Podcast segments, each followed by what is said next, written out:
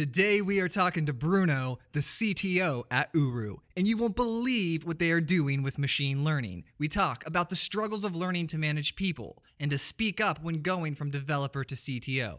We even get a question from the live stream. Leonard asked Bruno, with so many types of testing, when do you test and why? All of this right here, right now on the Modern CTO Podcast. Here we go. This is the Modern CTO Podcast.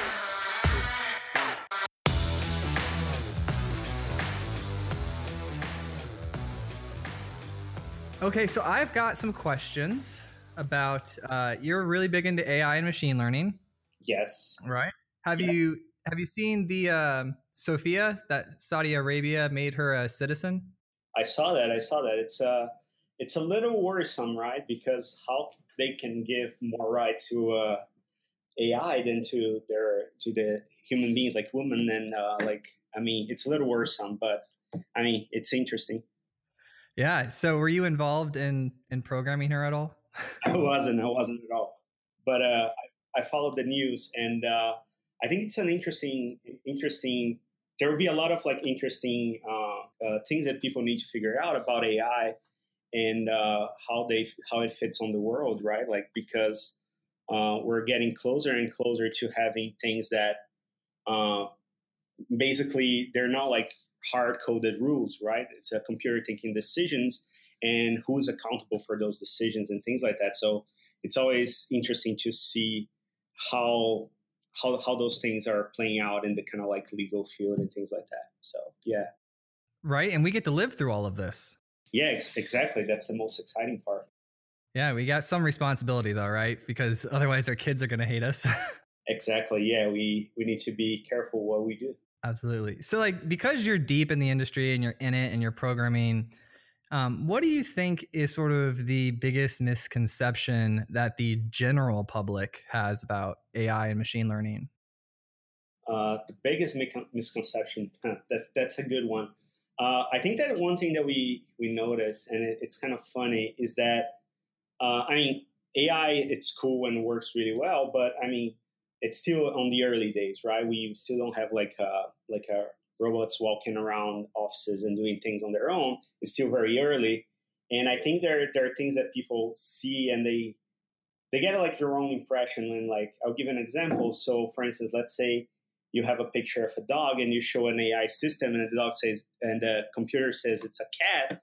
Uh, for humans, that's clearly a dog, but maybe the computer just got that one wrong, but it got like uh, a million other pictures right, and that can cause a kind of like a, a little bit of misconception because it's this kind of like AI. AI is always a numbers game, right? Like if you have ninety nine percent accuracy, there's always going to be one percent that you're going to get it wrong. And sometimes for a human being, when they look at something that you got wrong, they're going to say, why why didn't they get this? This, this is crap. When in, in, in, reality, it's more like a, a numbers game. It, it's hard. It's a hard. It's hard. It's too early. But I think that I think people are getting more used to it and used to the kind of like uh, shortcomings of AI. I would say. It's like demoing any software. It's hard to explain to the people looking. Oh, you're seeing the exception. This like this usually works.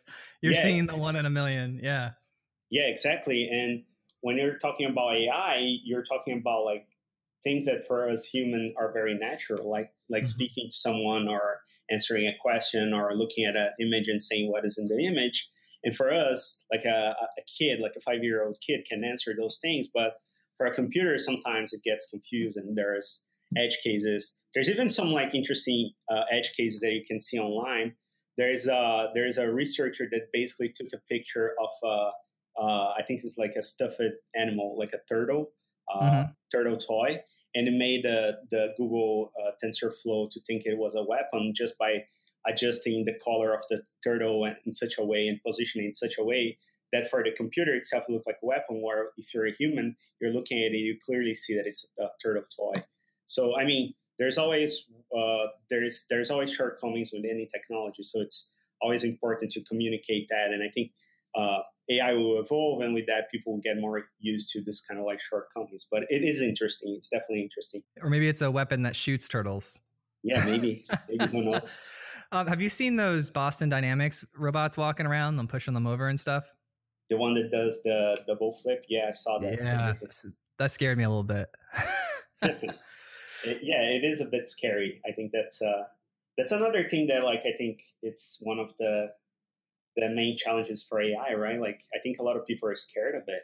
Well, yeah, and usually when people are scared, they try to they tend to ignore it. And that's the yeah. scarier part. Like so how yeah. did you how did you find yourself in this niche of AI? Sure. So uh, prior, so I went to Cornell to study uh, computer vision, artificial intelligence under Serge Belongie, who's an amazing professor there. And uh, prior to that, I was doing machine learning. I was like looking at the the way the, the world was moving, and I was like, computer vision is really evolving now that, and I was like, look, there must be ways that we can evolve, like use this kind of like new technologies and apply that to the industry.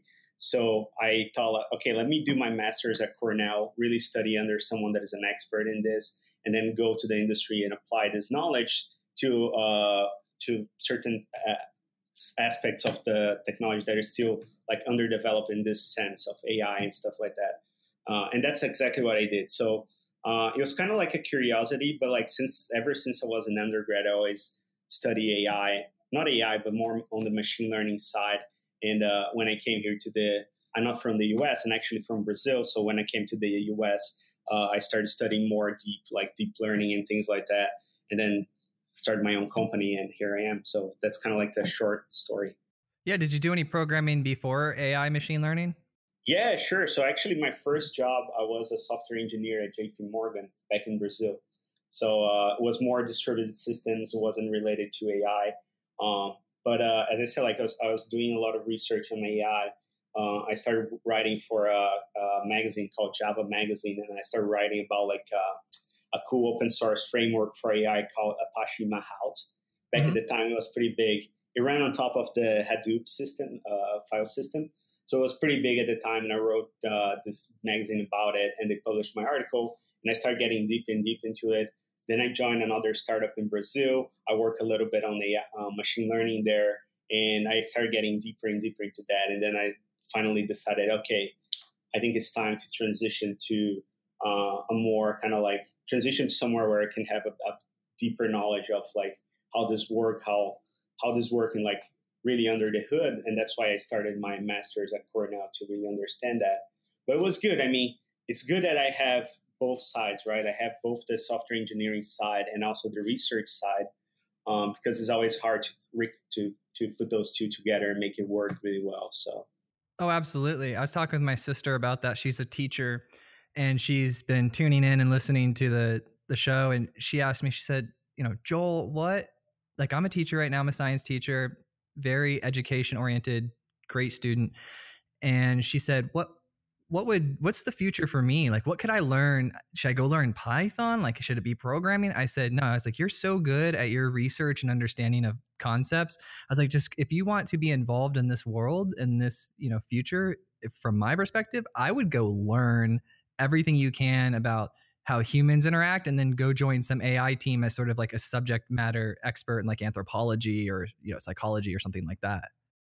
No, yeah, definitely. And I think that's that's one of the things that I think AI will AI will most benefit on is like actually drinking the knowledge from the experts and like because I mean a a computer can only learn what you you feed it, right? So if you feed it bad data, it's going to learn things are wrong. So you need to have this kind of like the more uh, accurate, the more valuable your data is, the better your machine learning and AI modules will be. So I think in having this kind of like experts in a certain like like I said like in certain domain that can help annotate data, create data that can then be fed to the to these models, that will definitely be the way that AI evolves even more as we go forward.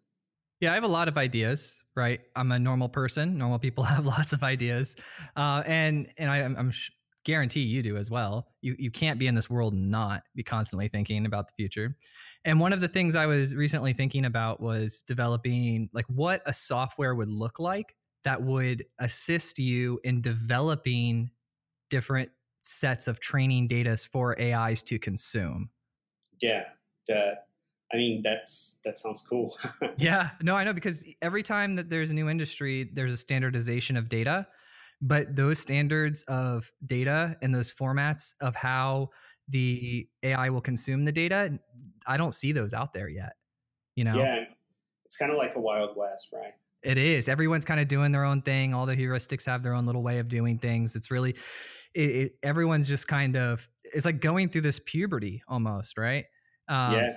I'm watching, I have a little girl, my first child. She's four months old. And yeah. I'm watching her. She just became this week, she just became aware of her legs and her mm-hmm. feet. And mm-hmm. watching her like figure out her feet, I'm like, how is she not a machine learning algorithm right now? Yeah. like she's just trying things you know, trial selection error variation she's just trying things and then storing them and then like is that not what we are on the most basic level yeah and uh i mean definitely. It and that that also put us in perspective how amazing our brain is right?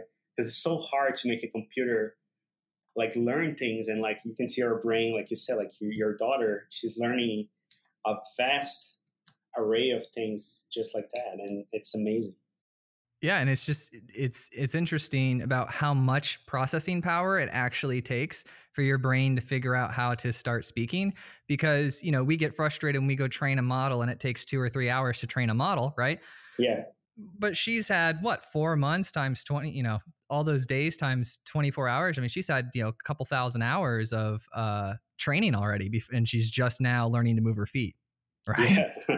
so it, it kind of and then and then our then you correlate that with the amount of processing power that the brain has and all that good stuff and it's just like we're not that far off yeah you know it's true it's true cool. what are your thoughts on um, voice what do you mean by voice like the alexas uh, the passive consumption of, of voice being able to say hey alexa order me uh, coffee or hey alexa you know amazon me a surfboard right like yeah. What are your thoughts on how voice and AI and all that stuff? Because they're collecting a lot of data right now. Yeah, they got the they whole they got the whole world telling voice commands and learning a whole lot about people. Yeah, and I mean that's that's the thing that most people don't notice. There's a lot of products out there that basically you're paying for them and they're actually collecting data about you to train machine learning models.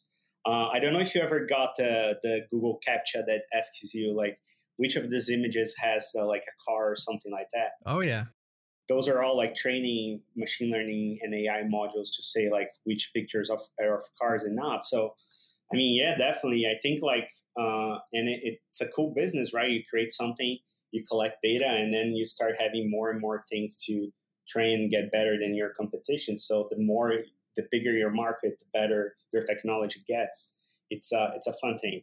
I think voice definitely is something that will grow a lot. I think uh, I think we we we are at a point that like these things are actually uh, can be used by anyone, but I think there's still uh, a long road to get uh, to understand things such as like uh, is someone being ironic? What is the sentiment? How to better respond that in a sentimental level? I think those things will be will be something that we'll we'll see in the next few years because I think that that will create like more more like organic conversations with your Alexa or your Google Home or whatever. And uh, you actually feel like you're talking to a person, not to a machine. Although that's right. a bit that's a bit scary, but uh, it's cool at the same time. Uh, as long as they don't become self-aware, I think we're good. yeah, true. Um, so how uh, how did you? I see that. How do you say the name of your company? Uru. Uru. Yeah. You want to tell me a little bit about that? Yeah, sure. So um, Uru started from, or me and my co-founder met, and we started from the belief that the the word the the word of like media, the word of like uh, media consumption is changing, mm-hmm. and uh, we believe that it's moving towards something that is more visual, right? So mm-hmm. people are more and more looking at videos and things like that. And due to that, we believe that advertisement needs to change and adapt to those kind of mediums. So it doesn't make sense anymore for you to just go into a because before you had TV, you knew all the programs that were would come up, but now when you have a live stream, someone's live streaming, you you, you don't have previous previous knowledge of like what is that person talking about, what is happening on the screen, when I should put my ads against this content, and how to better put those ads. So I think our idea was that this belief that like things need to change and things need to be informed by this visual content, and that's where we started. We actually started by thinking of like, look, how can we drink in this video content and solve this problem, which is like creating better advertisement experience for visual content that is coming. And that's where we, we saw a good fit for AI, machine learning, computer vision to understand those the video content, AR content, live video content, any kind of visual content, and then automatically parse that, understand what it's talking about, finding the best brands to be against it, and then immerse those brands inside the visual feed in an organic way. So doing that whole pipeline and making that seamless for advertisers is where we where we want to get to, and we believe that that's going to solve a major pinpoint, which is this kind of like how do brands approach people in this new kind of media that's coming up. So yeah. Well, look, you absolutely brilliant. So I really that got me psyched before the call when I was looking at what it actually does because you first of all it shows your diversity and your ability to take and work with technology the programmer side of you but also the human eq side of you to understand what brands actually want right? How to merge the two. And so you know if i'm going to bet on anyone i'm betting on bruno right? Like that's it's it's smart what you guys did and i love it. Uh, at the same time right after i thought that i thought oh oh here we go this is uh this is going to get acquired by like a Facebook or something and I'll tell you why. I I run ads on Facebook, right? Mm-hmm. And Facebook videos and I can select an audience to show a video to and some traits and they offer the option of me being on the quote unquote audience network where I run as, you know, as videos after or before content, but there's nowhere in there I can say that I want uh like a specific type to avoid a specific type. They're not, I don't think they're doing anything like that. They, at least they don't offer options to the advertisers.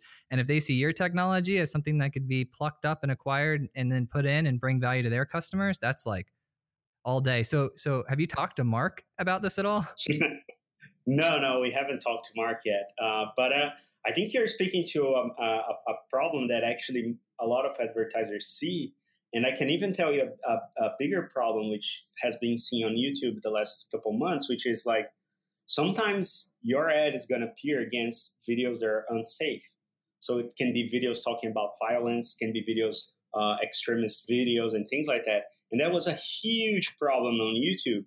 And the reason for that is basically because advertisers are basically advertising against audiences or very broad categories but they don't know where their ads are showing up in the videos. And we believe that that's a problem, especially now that you're going to a place where, like, look, if I'm making like a, a live stream right now, you have to understand what I'm talking about before you put an ad against it. And there's no way for you to do it besides understanding what the what the visual content is. So the visual and audio as well. But so I think that I think I think there's a huge space there, and that's that's our belief that like this is a huge problem that needs to be solved. I, I fully agree. And that is rare. So, like nine times out of 10, I hear the startup ideas or the new technology, white space ideas. And I'm just like, okay, yeah, yeah, yeah. But this one, I was like, I, in my mind, like clicked. Like I yeah. just got it. Um, so, how far are you guys through funding and stuff like that? Sure. So, we, we actually raised a pre seed round back in uh, November last year mm-hmm. that, uh, that was led by amazing investors here in New York City. Uh, November last year, I mean 2016, not 17. Sorry, I still adjusting my calendar to the new to 2018. but yeah, so right now, actually, we just started uh, raising our our actual seed round, so our proper seed round, and we're talking to a bunch of investors right now to try to close it by February. Oh, excellent! What what are you working on in that round? So our pre-seed round was uh, eight hundred thousand, and we're looking to raise uh, 1.5 million in this next round. When's that going to close? The next one, uh, probably February. That's interesting knowledge. So, I I dislike the the mid roll ads because mm-hmm. it jolts jolts me out of my train of thought. Like I'm following, I'm following, and then boom, something like completely unrelated. Like I'll be watching. I'll give you an example. I, I like Tony Robbins. You like mm-hmm. Tony Robbins? Kind of hard not to like the guy, right? Yeah, yeah. He's cool. And and sometimes when I take a shower in the morning, getting ready, eating breakfast, I like to play, you know, an hour long episode of him talking, just you know, get ready for the day, just passively consuming the content. And all of a sudden, boom, I get some 16 year old kid is like, would you like to better and improve your life? And like, I'm like, oh, come on, dude. Like, get out of my mid roll. Like, stop that. Uh, I will never run a mid roll ad. But I noticed that you guys were doing something with embedding objects into Yes. the video so it's not an interruption and a pulling out. And I was like, whoa. I know they do some product placements in movies, but that's really interesting. What are you guys doing there? Yeah, so that's uh, we totally agree uh, with the understanding that like, look, we we understand that the way we advertise today doesn't resonate with a lot of people. Some people dislike them, and especially when you do this kind of mid roll without picking the right time, we know that a lot of people get annoyed with it. So our idea is actually it's basically it's it's uh, it's a three it's a three parts, right? So the first thing you have to do is like understand what what the video is about. The second part is actually you need to find the right match. So you have to match the video with the brand. And the third part, which is what you're speaking about, is the kind of like activation. So how do you act once you find the right brand for the right video? How do you activate that content so it doesn't interrupt the experience of the viewers and create a, uh, a good, a good like a good uh, feeling for the brand? So the brand sits there and the viewer don't don't hate like the brand. Like like just like you said, like when you see those ads, you're like, oh man, what is this 20 year old talking to me? You don't want your brand to have that, someone to have that feeling against your brand. So the activation is actually super important. And when we get to, to mediums like AR, VR, live video, having an activation format that is both native, but at the same time, it's not disruptive and it's highly effective will be a game changer. And our idea there was basically, like you said, like, look, product placement is one of those things that people notice it. It's been in, in, here for a while, but the main thing was it's not scalable, right? When you think about product placement, you actually need to ship a product to someone. They have to put in their set and then they have to shoot it with it. So what we're working on is basically on this activation part, basically creating a way for brands to insert products, to insert their logos into the video itself as if it was product placement, but through uh, digitally generated assets, right? So imagine how cool it would be. You just create, you send your your Nike and you send your logo, and now in a video, every time there's a billboard, we put the Nike uh, logo there on the billboard automatically, and that can be done uh, on on a video. It can be done per, per viewer. So a, vi- a viewer might see on the billboard Nike, but another one might see Adidas and things like that. So we do oh, think. So we so do if I- think. yeah, go ahead. I'm sorry. So like you're just blowing my mind right now. So I'm retargeting a group and I'm Nike and I'm retargeting this group and that group's all seeing my Nike, but Under Armour is targeting a different group on that same billboard. They're seeing oh, so it's individualized. Yeah, Wow. and that's kind of like a, the stack that we believe that has to be built, right? So you have to say, okay, this video is about sports and it's passing through a billboard. Now we find this billboard and we say, okay, this billboard is a good place to put an ad. Next, we're going to find other brands that are interested in sports and are interested in putting their ads against a billboard. And then the final step is basically taking their assets and inserting there. So that's one Right. example that could happen. And then you can even up that one up that and say like, okay, now you can actually put a Coca-Cola can on top of the table. And if Oh it's yeah. it's a Pepsi can or it's a beer brand, if it's a someone uh, over 18, uh, over 21 is watching it. So you can go on and on. And we believe that you have to actually have the three aspects, which is the understanding of videos, matching with the right brands, and then finally the activation to get the, the advertisement really right for this next wave of, of digital mediums that are coming. So yeah. Yeah. So what you do is I'm just brainstorming here, right? So I'm making notes as you're talking, right? Because you're getting me all excited here. So I imagine it's I imagine I'm a back end Bruno's company. There's some sort of little search engine I type in, uh, you know, kitchen scene and um, comedy or kitchen scene and family movie or something like that. And all of a sudden, all the family ki- movies of family kitchen scenes pop up in sort of the search engine. And I click on it and I somehow, you know, find the countertop object and inject a, you know, a product onto the countertop and it shades it appropriately so it looks fairly native and things like that and maybe this is some sort of awareness campaign and then and then I go over and I'm hooked up with like let's say the Netflix or the Crackles or the Amazon videos I'm hooked up with these video providers and what's happening is there's some sort of concept of me consuming all of their content on their network so I don't have to acquire the content licensing rights myself. My AI is consuming their content, indexing, logging, storing, all this great stuff. And then what happens is I have some sort of system that actually is, eh, you know, regenerating the content with the product in it and then it's all just this like beautiful seamless process and you guys kind of sit in the middle and just make like crazy money. Yeah that, that's that's definitely the goal where we want to get to. Of course it's a step by step so we don't have all those parts yet built out but we're we're walking towards that. That's exactly it. Yeah well yeah that's just kind of like where i see it like that that's like the far progression of it is when you're sitting sitting back and you have that technology built and you have those relationships there and you've you've solved all the problems that's like the end result right? The fun part is what you're going through right now. Like yeah, exactly. how do we survive? How do we get revenue in the meantime? How do we find people that believe what we believe that this is the future? And then how do we do all that while building the technology so where it's actually usable and that the value is brought to the consumer yeah no exactly and that has to be done step by step right? Like when you look at like big companies like let's say like SpaceX, like their final goal is basically like interplanetary colonization, right? But uh, but I mean, for you to get there, there are steps you have to to be alive. You have to keep your company alive. You have to build step by step revenue and things like that, so you can get there. So we also understand that there we cannot just aim for the. We have to keep the end goal in, in, in line and we have to walk towards it. But there are milestones that we have to hit in the meanwhile. And I think, yeah, like you said, that's the fun part. It's basically figuring out those milestones, working towards them. Uh, once one is complete, walking towards the next one. And the cool thing is, like when you look from a, uh, out, when you look uh, on, from a bigger perspective, you can see that you're actually walking towards your goal, and you're getting closer and closer to this future, which for me sounds amazing. That's the journey. I love the journey. Yeah, the journey is amazing.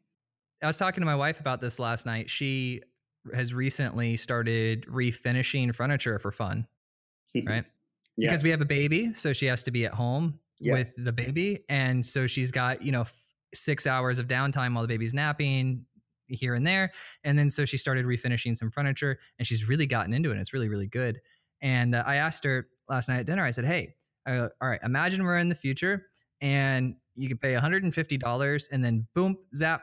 Instantly in your brain you're a woodworking expert so you can go do whatever you want. You could go do anything you wanted with woodworking and you know all the techniques and i go would you do it? 100 i go no health consequences nothing would you do it? And she looked at me and she said no. She goes i like the journey. She goes i like learning i like figuring out the techniques i like the aha moments. And i'm like oh i'm glad i married you. Yeah, no, yeah, you're totally right. The journey is the is the fun part. Well, that's also uh, we kept talking. I said, you know what, you're right because I don't know. After 15 years of programming, 60 hours a week, and knowing how to build anything I want to possibly build, right? And I'm just like, okay, what next, right? Yeah. Because once you've mastered something, it's kind of just like, all right, what's the next? What's the next step? What's new? Um, so like Elon Musk's life, that's not boring. Yeah, He's always mastering something new.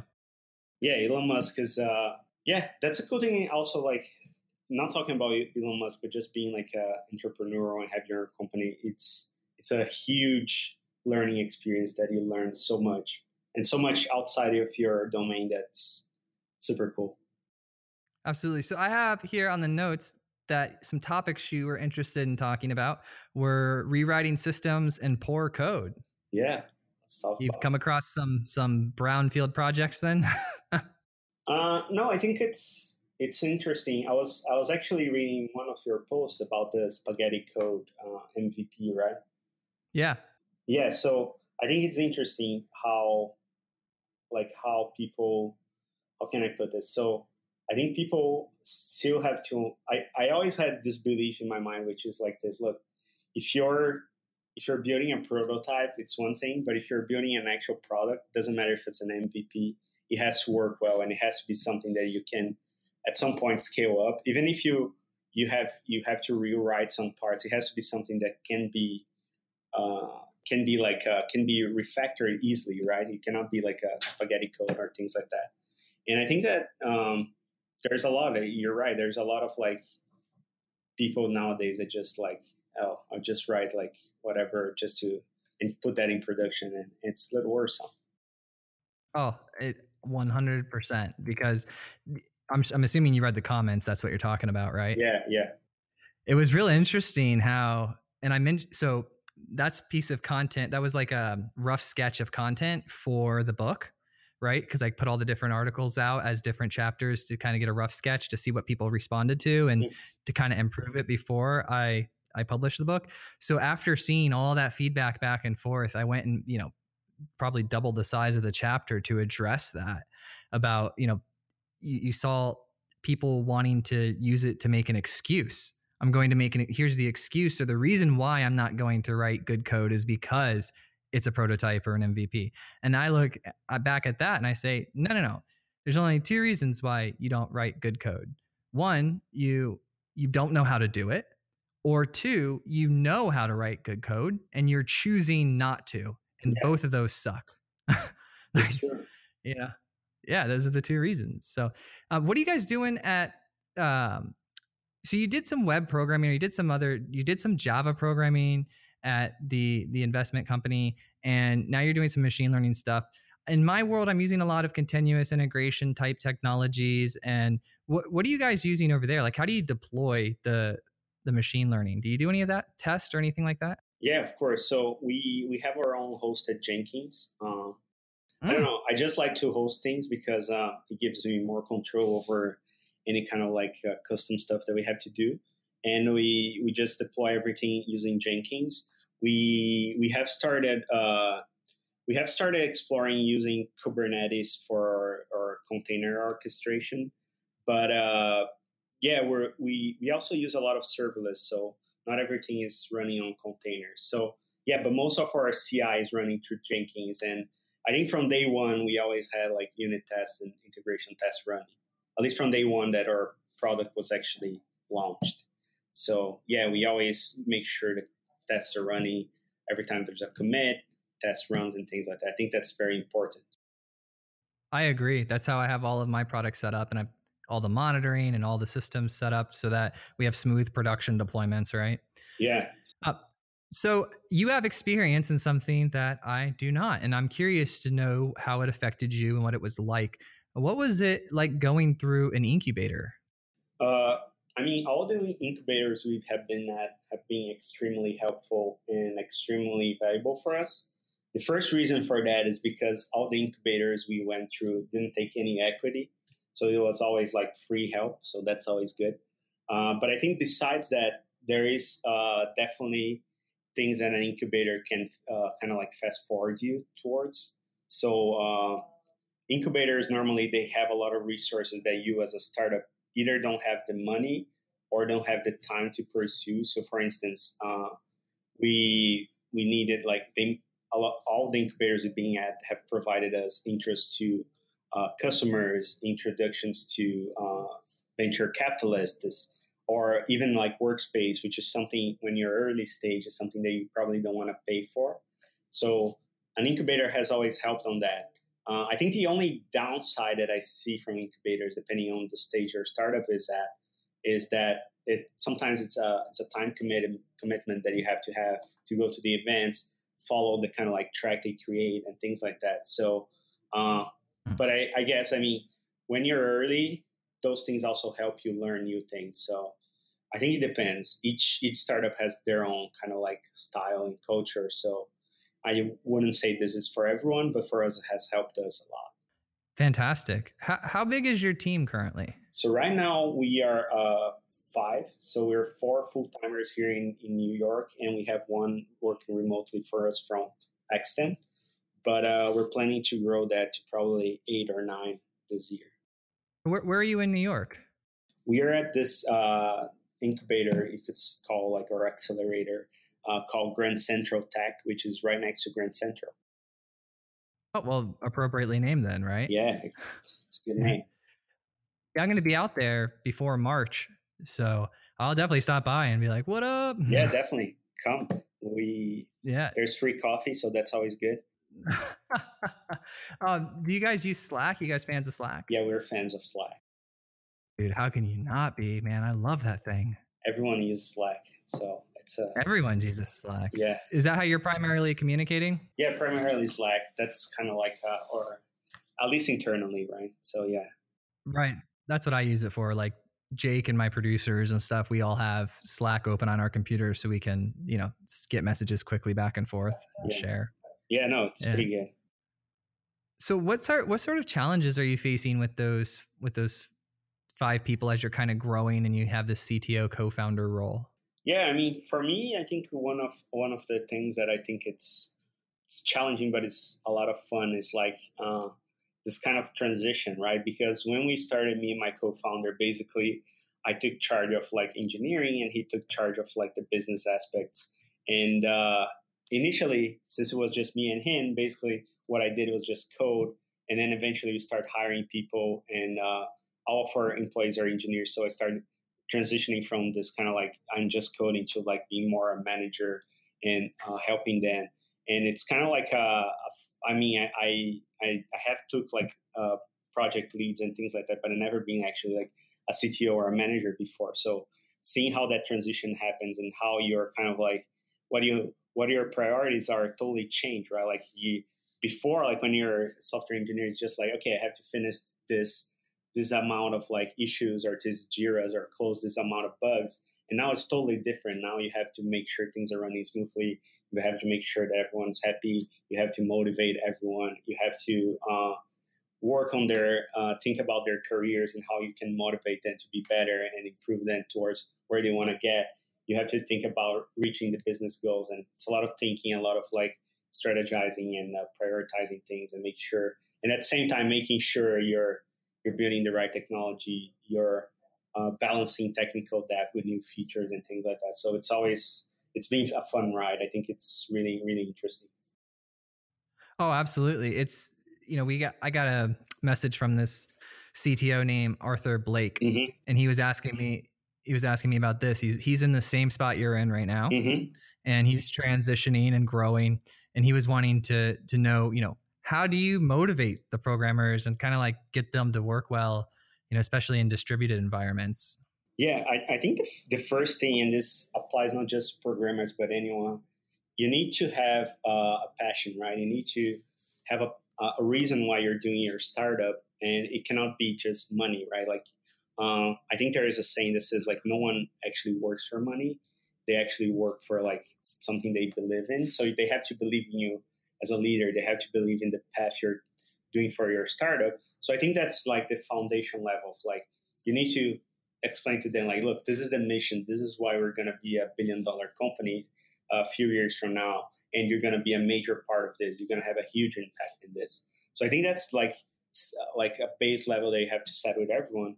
But I think the next level is basically like listen to them, understand what they're what they want to do with their careers, and try your best while they're working for you to also move them and improve them uh, their careers so they can get to that point. So uh, we have people in our team that really like to like publish papers or speak at conferences, and we try our best to to when time enables it to make sure they do those kind of things and they're happy with it and they feel part of the team they feel they're important and they feel that they contribute because in in the end like if we don't have anyone working for us we basically will just fail so those the people that work for you are the most important ones so it's really important to motivate them the right way Right. So it first starts with having the right people, yes right? Because if, if you don't have the right people, then you're doomed from the get go, you know? Yeah And Definitely. and then and then after you have the right people, if you have like the quote unquote perfect people, right? Then it's about keeping building and keeping the momentum going. yeah exactly Yeah. So you mentioned it. I don't know if you if you were referencing the article that I wrote, but I wrote one called uh, "People Don't Work for Money; They Work for Momentum." yeah i think so i think that, that that's the one i read yeah Yeah, because it's true. Like if, if you come into work, like the money is great when you're getting the job, right? Yeah. It's like, oh, I can I can live and I can afford my life. That's that's exciting, you know. Usually uh, often when it's more too than what you were currently making, right? Yeah. So so you get excited about the money, but I'll tell you what, you go into anyone who's been working there through three or four paychecks and it's off their mind. It's Yeah. just something that happens and now it's about, you know, can you structure your teams in a way that where it's rewarding for them yeah. And can you keep that energy up? And and do you have that emotional intelligence to be able to tell when the energy's low? And then do you have the skills to bring it back up? Yeah, exactly.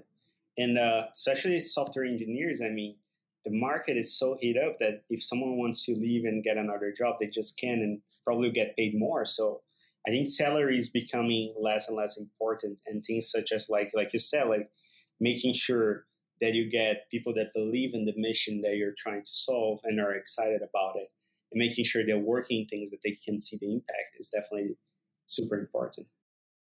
Absolutely. And then we had a we had a question from uh, Lenart, uh, and he wants to know about how do you choose when and where to test, like throughout the different product cycle. Do you test right from the beginning everything, or do you kind of deploy uh, your code and then make sure it's working, and then put tests in place to monitor that it's working? Like when do you? I know it's a hard question to answer, but do mm-hmm. you have just some just some general nuggets of information for for Lenart about when you go to test? Like what triggers your mind? Sure. So I think there is the first thing is there are different kinds of tests, right? So I'm, I'm, I'm from the belief that any development needs to have unit tests and they have to be done as soon as you're developing your code. So uh, later on, if you want to refactor it, if you want to rewrite your code, you have those unit tests to guide you. And they also make it easier for new developers to come and understand what the code is doing. So I think unit tests should happen from the get go. So as soon as you start developing, make sure you have unit tests for the things that make sense. Uh, and also, like um, as you progress, you're going to see that those unit tests are going to become more and more important. Uh, now, when you're talking about like more on the kind of like integration testing and actually uh, having a test case that simulates a user using your product and things like that, I think that's uh, that's that's a, a definitely a, a, tricky a tricky subject. And the reason that I say it's a little tricky is because um, we went through a phase where we we tried some products and we weren't quite sure if those products would have a market for it. So they were more like prototypes than rather products. So uh, at that point in time, since no one was using that in production, there was no one using besides us when we were demoing it to customers. Didn't make sense quite to spend a lot of time working on tests, just because we knew that those things could, like you know, we could be totally different or they could just be gone. So I think like if your system is at a point where you feel comfortable into like saying like, okay, this is kind of like, I think people are going to start testing this. People are going to start using this. Definitely write test code for the most important aspects of it. But now, if you're in the other spectrum where you're still trying things and you don't know if this is the, the final thing, maybe you should just make sure things are working and uh, and then uh, write minimal test code just to make sure that when you deploy things, uh, you make sure that uh, nothing's broken. But I wouldn't worry that much about like full length of spectrum of test codes. But that's just my opinion. Oh no, I fully agree with you. I love your opinion. So the way I look at it is I think exactly the way you. I believe unit tests should be written as you write code. It should like you shouldn't separate writing code and writing unit test. Yeah. Right. It should be something that happens and, and that's simply because how else are you testing the output? Like what else what are you what else are you doing? Like you hitting save and going into the console and like reloading it every time? Like, you know, I've automated test suite set up and then I write the unit test and I see the output and I pass it and I pass it. And then every once in a while I'll do a little refactoring if I think I might want to try something new. You know, does yeah. it still work if I do this? No. Okay. I don't want to figure that out. I don't want to figure out why it doesn't work. I just, here's how it works. Let's move on to the next task. They also force you to think about it logically when you start writing the actual text for the test, when you're describing the test. And it really opens up like the gaps of where you could have logic issues, right? And yeah. you don't necessarily have to handle all the edge cases, but at least you can be aware of them and kind of, you know, make a note of it and come back to it later um, yeah. if it's not too critical. And then again, right when you rolled into integration test, yeah, if you start binding it to the interface elements too soon, things are likely to change, or the expected results, you may just have, you know, at the beginning of any product, you're going to have a lot of changes. Yeah. You're going to be talking to the customers, you're going to be making sure you're building the product that brings value to them. And if you, even if you're not binding to the interface, even if you're just binding to the result, you know that result may become unnecessary and removed and then you're cleaning up tests and it can just be a little messy. So the way i like to do it is i write the unit test as i write code. Integration test when an when a section of the application feels like it's you know at a good mature point mm-hmm. i'll put some basic test in there to make sure i get some and they won't be super detailed i won't test a lot of different things. I'll just throw some very light tests in there for the most mission critical parts just so i get the little ping before the you know in Circle CI or Jenkins or whatever. Yeah, exactly. And I think that's that's that's that's where we started as well. Was just like our integration tests were more of a way for us to make sure our new commits weren't breaking everything, rather than testing the full application. And then as we move towards something more stable, we start writing the tests to make sure every single scenario is covered and everything's working. So yeah. Absolutely. Yeah, no, I think you answered uh, Lennart and Arthur Arthur's question pretty well. Um, the other thing, speaking up, has that have you had look, we've all had trouble. Like I was super quiet and look and like now I host a show. uh-huh. Right? So I kind of learned that skill of being quiet. Did did you start out quiet or were you always fairly outgoing? I I always been quiet. I still think myself as a quiet person right now. So. Oh, well, you sound awesome.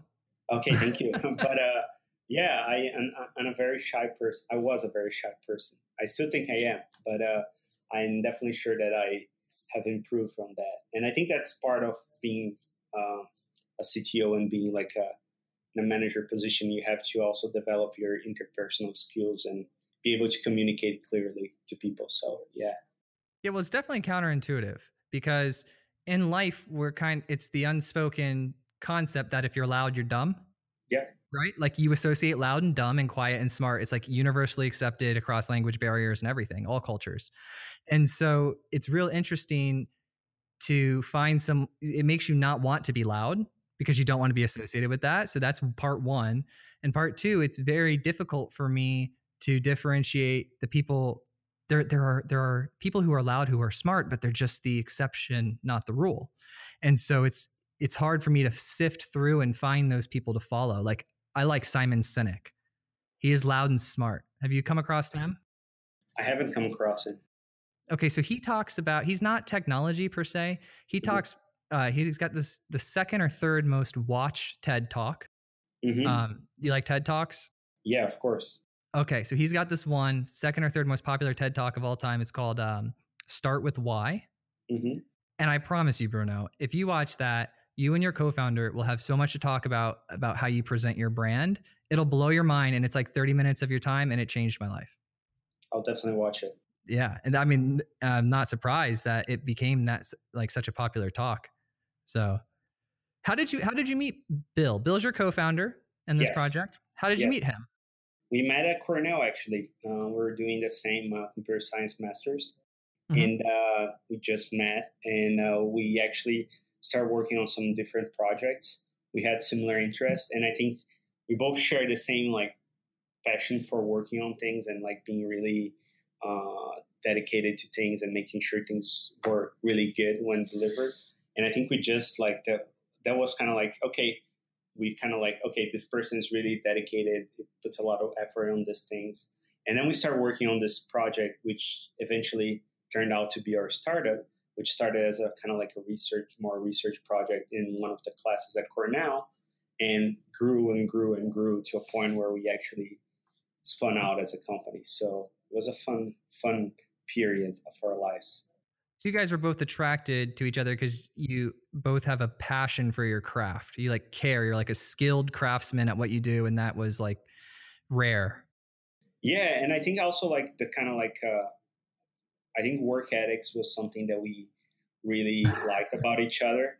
I know it's uh it's a kind of like a term that it's uh, wrongly used a lot of times, but just like I mean, everyone has been through college or school, and you always sometimes you end up with like teammates that don't do a lot of work or don't care that much about what is most delivered. of the time most of yeah and uh, i think when every every project that me and bill work together we both just like went the extra mile and always tried to deliver something that was like even if we had to spend like the whole night in, into the university and just working on it we wouldn't care we would try to do our best and i think that's that's how like startup is, right? Like you you're you're gonna spend a lot of nights working, coding, answering emails, and doing a lot of stuff. You, you're not gonna have a, a personal life, a lot of weekends and things like that, and you just have to do because you know you want to deliver the best you can. So I think that's that was kind of like the thing that matched us together to do this company.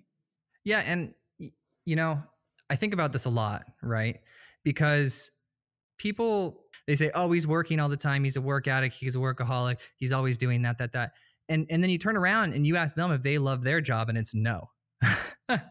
it's like they don't love what they're doing, so they they almost feel bad for me or think it negatively. And I'm like, look, you call it work because it it generates money or something, but that's not why I'm doing it. Like I'm doing it because this is what I love to do. I'm very, very satisfied. My work life balance is working a lot, which actually makes my family moments more rare, which actually makes them more enjoyable for me.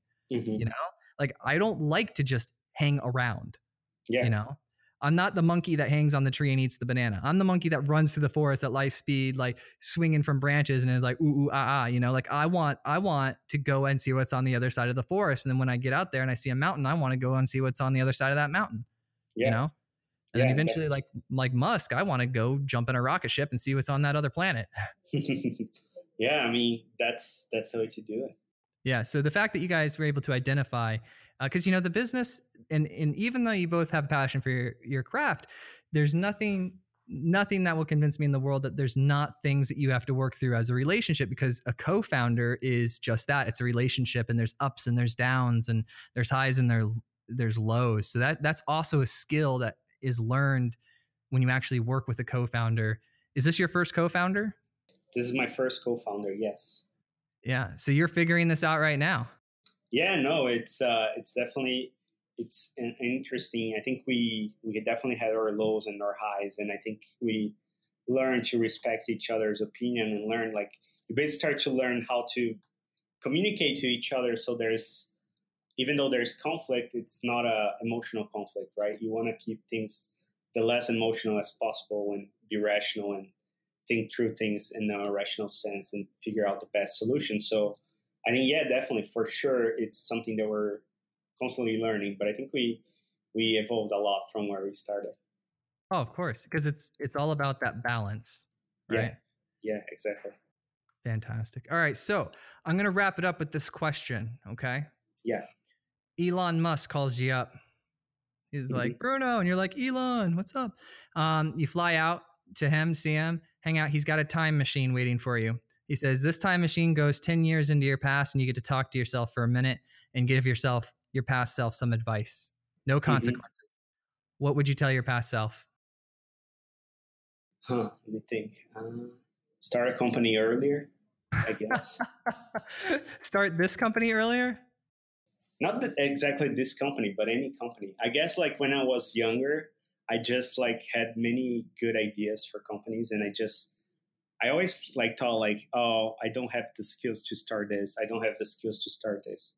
And uh, I think one thing that you learn is that if you just wait to have the right skills to start anything, you're probably not gonna do a lot of stuff in your life because uh, some things you just learn doing, and uh, that that kind of like pressure pushes you towards being a better person. So I'll just say like, look, just try it, and if you fail, it's okay. You're gonna learn much more uh, but yeah, that would be my advice. Dude, I couldn't give better advice than that. What a fantastic way to wrap that up. That is, I 100% agree. You you just got to do because that ability to go and try and fail and learn and and that is learning. If you're just reading and hypothesizing and thinking and you're not doing, you're you're literally going nowhere. Yeah, exactly. And I think like uh, uh, there's a lot of like uh, there's a lot of people that think like that. Oh, I, I don't have the right skills, and I mean, you never know.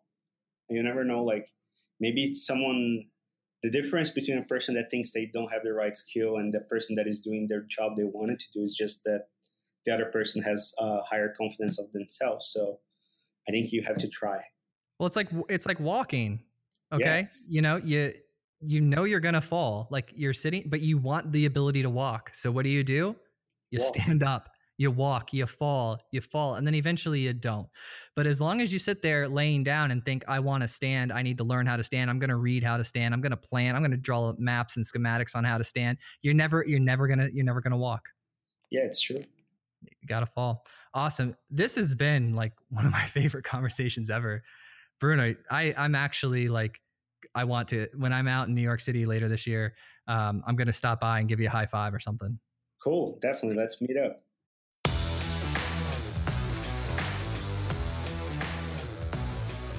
Thank you so much for listening to the Modern CTO podcast. Share this, get the word out. Thank you guys so much. I couldn't do it without you. I appreciate it. You guys are the absolute best.